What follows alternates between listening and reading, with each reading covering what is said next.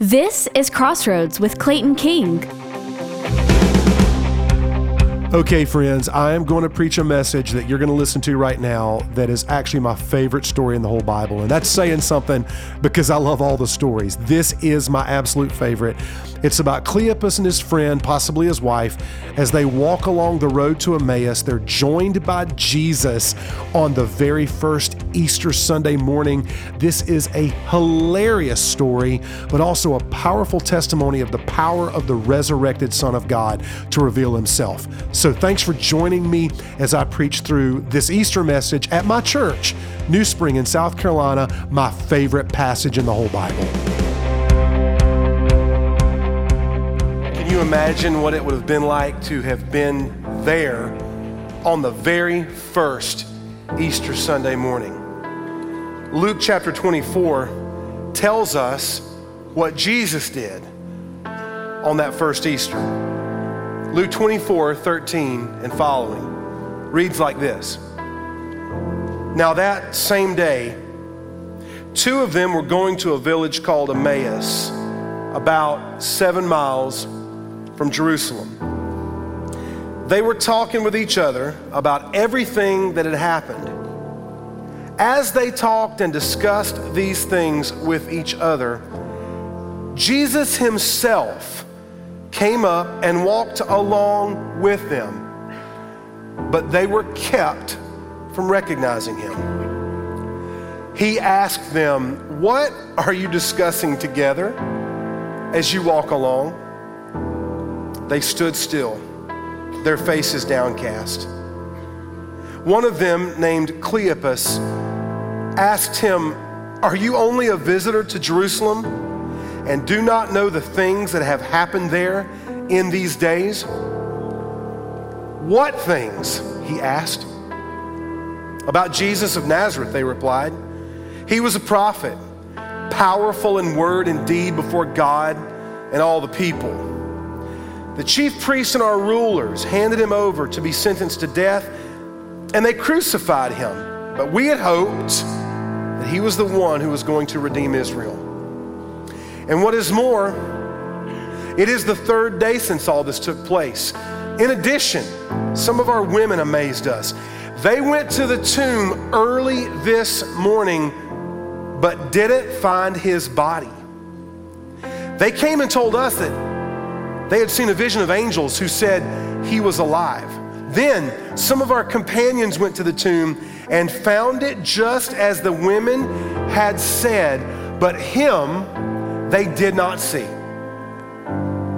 He said to them, How foolish you are, and how slow of heart to believe all that the prophets have spoken. Did not the Christ have to suffer these things and then enter into his glory? And beginning with Moses and all the prophets, he explained to them what was said in all the scriptures concerning himself. As they approached the village to which they were going, Jesus acted as if he were going farther. But they urged him strongly, Stay with us, for it is nearly evening. The day is almost over. So he went in to stay with them.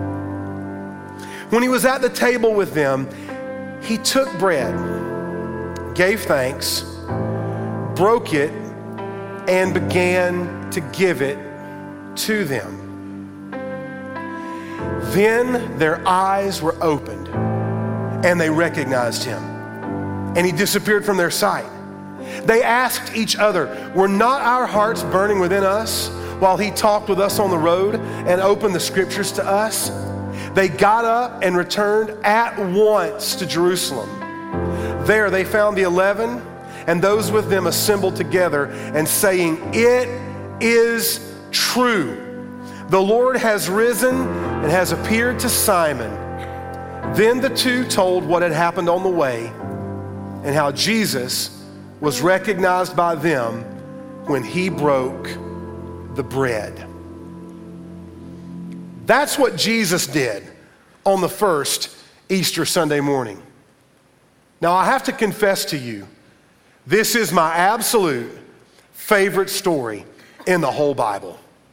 The story of Easter is a story that all of us can relate to, but the story of these two friends walking the road back home to Emmaus is one that everybody at every age and stage of life, from every background, can emotionally relate to. These two men have questions. They are confused. Like me in a math class, they are confused. They don't know what's just happened. Now, we know a few things about these guys. Only one of them has a name that we're told, but we know that they had been in Jerusalem. We know that they had been with the disciples. We assume that they were disciples too. Now, that doesn't mean that they were part of the 12, because Jesus had more than 12 disciples. They had most likely stood there on Golgotha. They had most likely watched Jesus be crucified at the hands of these Roman soldiers. They had watched him take Jesus down from the cross. They had watched him take his lifeless body and prepare it for burial. But because they had followed Jesus and had heard Jesus prophesy and promise that one day he would rise again, that three days after his death, he would come back to life after taking our place on the cross and dying for our sins, he had made a promise that he would be raised from the dead to start a brand new kingdom. So these guys have been in town Friday. They watched him die. Saturday, they didn't see a thing. Now it's Sunday morning, and they've given up. For whatever reason, they've decided it's not worth it. Maybe he's the Son of God, maybe he's not. Because when Jesus begins to talk to them, the Bible says their faces were downcast. And when Cleopas speaks, he says, We had hoped. The thing that emotionally connects me to these guys is that just like you, I've had my hopes crushed in life. And that's why this story, I believe, is so important to all of us because we have hopes and dreams. And maybe at this point in your life, you've got some questions too.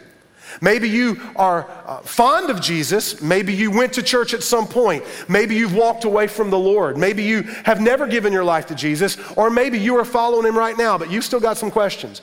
And there are real questions that I believe Jesus wants to enter into our relationship just to answer them for us with his presence.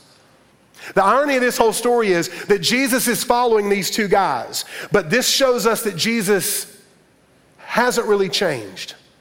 Because the last time we saw Jesus alive, he was hanging on a cross reaching out to two guys who were confused. As he's dying on the cross, there are two criminals literally about to die with him, and Jesus is answering their questions. Jesus is reaching out to them in love. Now, Jesus is risen from the grave, and the very first thing he does is go find two more guys with doubts and fears and questions. And this ought to tell you at least one thing Jesus is not afraid of what confuses you. Jesus is not afraid of your hard questions. Jesus does not stand back with, with latex gloves on saying to you, I'm sorry, I can't touch you. I know the sins you've committed, Clayton. I know the bad thoughts you've had. I know the lies you've told. I know the things you struggle with. And so I can't touch you because you might make me dirty. That's not how Jesus approaches people. Jesus approaches people in the complete opposite way. He runs to them as fast as he can. He gets there in a hurry and says, I'm not worried about you making me dirty. I am going to make you clean with my presence. I will purify you. Just talk to me. I just want to hear what you got to say. I love this story. You couldn't make this up. Luke had actually gone and interviewed these two men, which is the reason why Cleopas is named. So they're walking along the road, and here comes Jesus. They are looking for answers. They want to know if Jesus is really raised from the dead. And boom, there's Jesus. Which brings me to my first point. If you are looking for Jesus, you need to know this He is already looking for you. If you're looking for hope, Jesus is already looking for you. If you need peace, Jesus is already trying to provide that peace for you. If you are looking for Jesus, he is already looking for you. When Jesus approaches these guys, he says, So, what are y'all talking about as you walk along? And Jesus asked this question, but it really kind of makes me go, Why is Jesus asking this question? He already knows what they're talking about. He's Jesus, he can hear everything. Jesus knows the answer to every question. You can't like you can't fool Jesus. You can't fake Jesus out. You can't like he knows the answer to every question on Jeopardy. He wins every single wheel of fortune every single time. You can't even tell Jesus a knock knock joke. Seriously. Try it sometime. Hey Jesus. Yes, my child. Knock knock. I know. He knows who's there. You don't have to tell him. Jesus knows everything. So, why does he ask these guys, What are y'all talking about? It's not because he wants to know information. Jesus knows all the information in the whole entire universe. Jesus asked them what they're talking about because he wants them to talk to him. All Jesus has ever wanted from you, and, and I feel real, I'm gonna, I'm gonna trust the ghost right now. All Jesus has ever wanted from you is a relationship. He doesn't want perfect behavior. He doesn't want a five hour quiet time. He doesn't want you to empty out your checking account and give all of your money to the church. He may tell you to do some things similar to that at some point. He may not. All Jesus has ever wanted from any of us, including you, he just wants to sit down and talk to you and know how you feel. He knows how you feel, but he wants you to tell him. And I just want to help take the pressure off some people today on Easter Sunday. I want to take some pressure off of you and let you know Jesus is still pursuing people just like he walked along the road to talk to these two guys. That's why you're at church today. What are y'all talking about while y'all walk along? And the guy looks at Jesus and goes, Where have you been? Man, the irony drips off this. I mean, the humor here, you could not make this up. Are you a stranger here and you haven't heard about the things that have just taken place in Jerusalem? And I love Jesus. What things? He's just feeding them line. I like to bass fish. And man, if I've got a big one following my lure, what do you do? You give them a little slack. You feed them some line. Jesus is feeding them some line. He wants them to talk because he knows what he's about to do in just a few hours. Now, it's a seven mile journey from Jerusalem to Emmaus.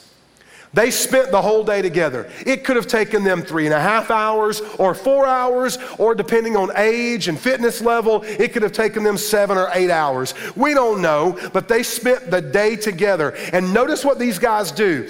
When Jesus says what things, they begin to, with a downcast face, but with a little bit of hope, they begin to retell the story because Peter had already come to them that morning and said, Hey guys, I went to the tomb and he's not there.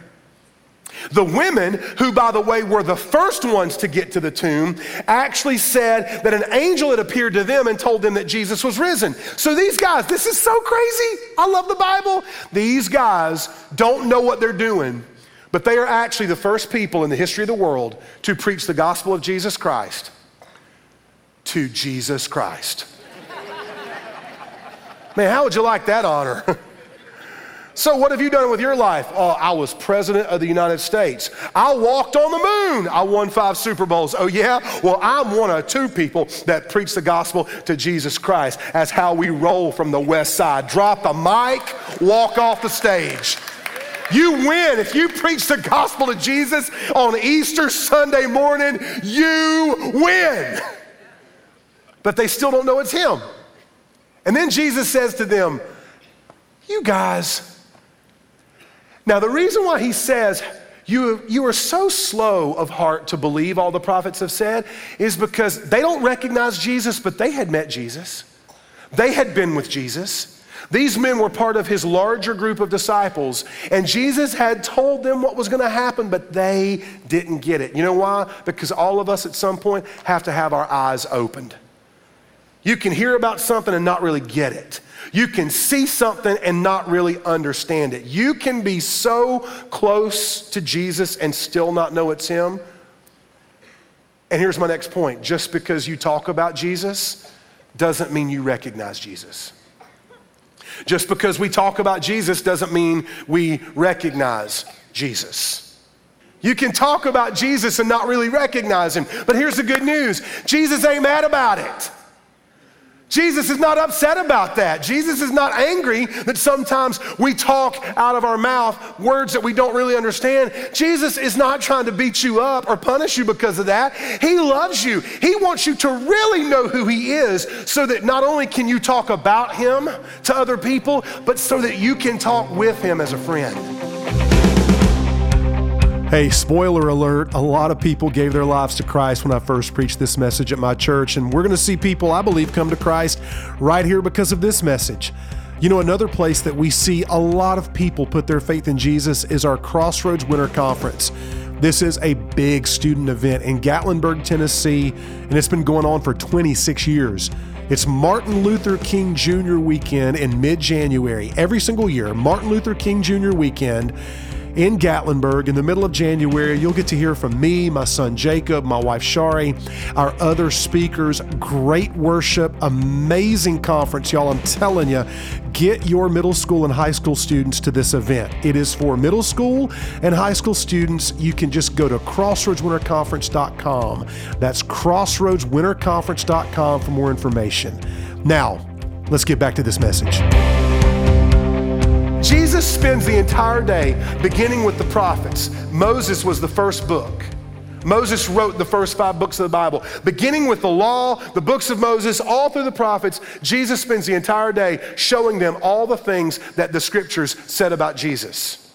Do you know there are over 300 Old Testament prophecies about Jesus, from where he would be born to how he would be crucified? Can you imagine spending the day with Jesus, walking along this dusty road, going back to your house, and Jesus, who wrote the Bible, is giving you a personalized Bible study. These guys are the first people to get a personalized Bible study from the, not only the man that wrote the Word of God, but the man who claimed, I am the Word.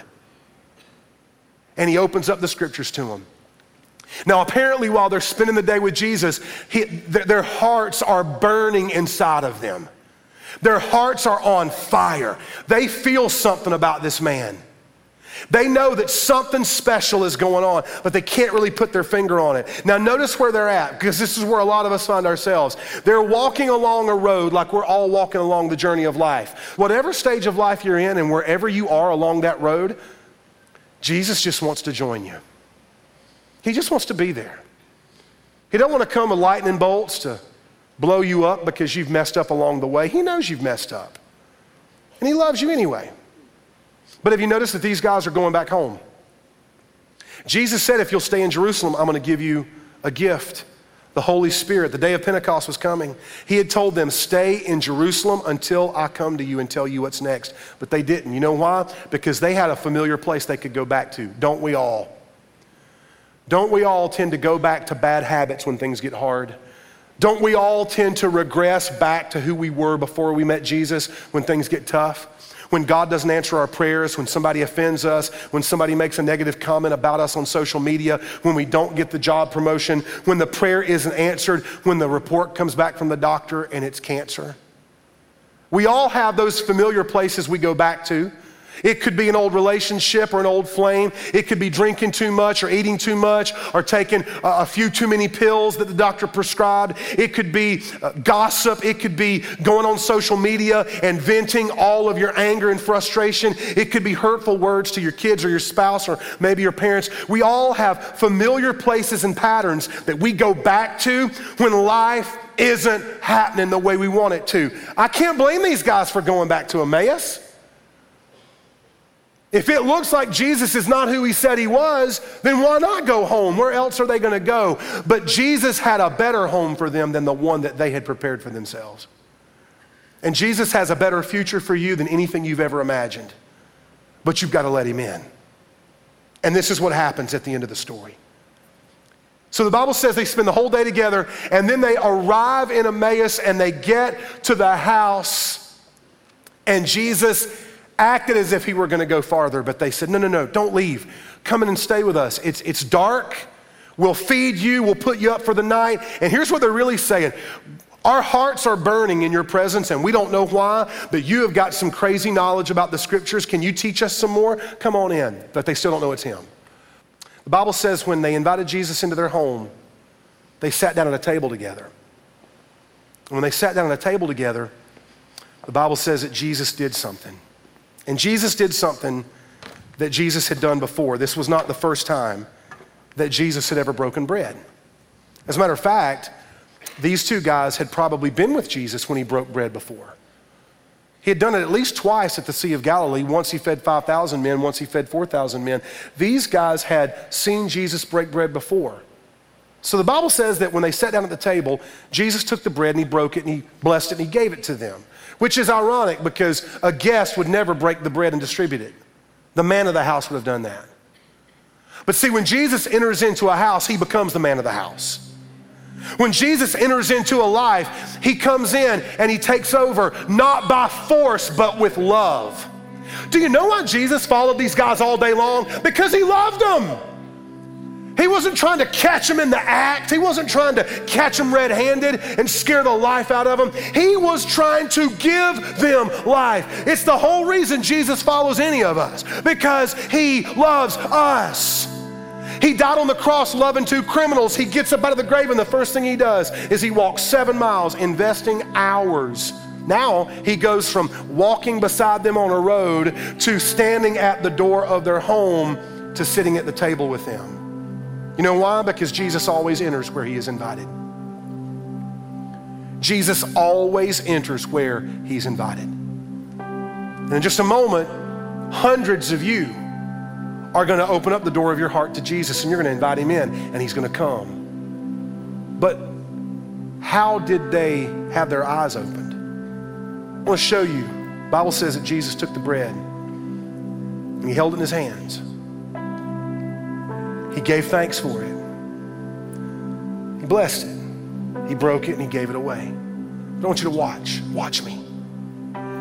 When Jesus took the bread and he broke it, he took his hands and Jesus, who identified himself as the bread of life, begins to break the bread. Jesus, who was born in a town called Bethlehem, which means house of bread, breaks the bread. Jesus, whose body had just been broken on Friday, is now breaking bread and giving it to them. And as he breaks the bread, the bread of life, gives it to them. And what did they see? Bread and scars. Look, they saw his wrists.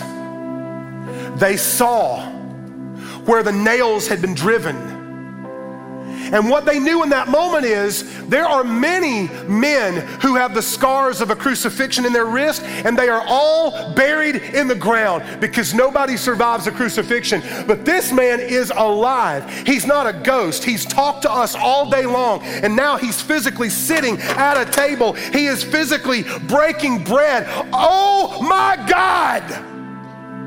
Literally. My God is in my house. And they saw him when they saw the scars of the crucifixion.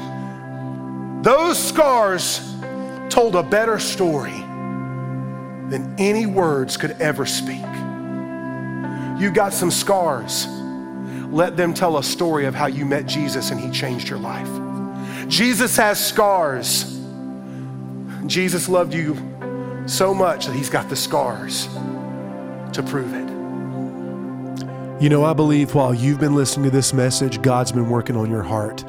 And if you'd like to begin a relationship with Jesus, if you know what He did for you on the cross and you believe that He's alive and resurrected from the dead, the Bible says in Romans 10 that if you'll confess with your mouth that Jesus is Lord and believe in your heart that God raised Him from the dead, you can be saved. If you'd like to be saved right now, pray this to Jesus wherever you are. He's listening. Jesus, I need you. I believe that you love me. I repent of my sin. I confess you as Lord. I give you my life, Jesus. Right now, please save me. Hey, if you just prayed that prayer and you gave your life to Jesus, I want to say congratulations. That's a first step in a brand new life as a child of God. Your next step is to be baptized and to join a local church. If we can help you in any way, reach out to us at our website, claytonking.com. But right now, tell someone that you prayed to receive Christ and reach out to us to let us know so we can celebrate with you in your new journey of faith.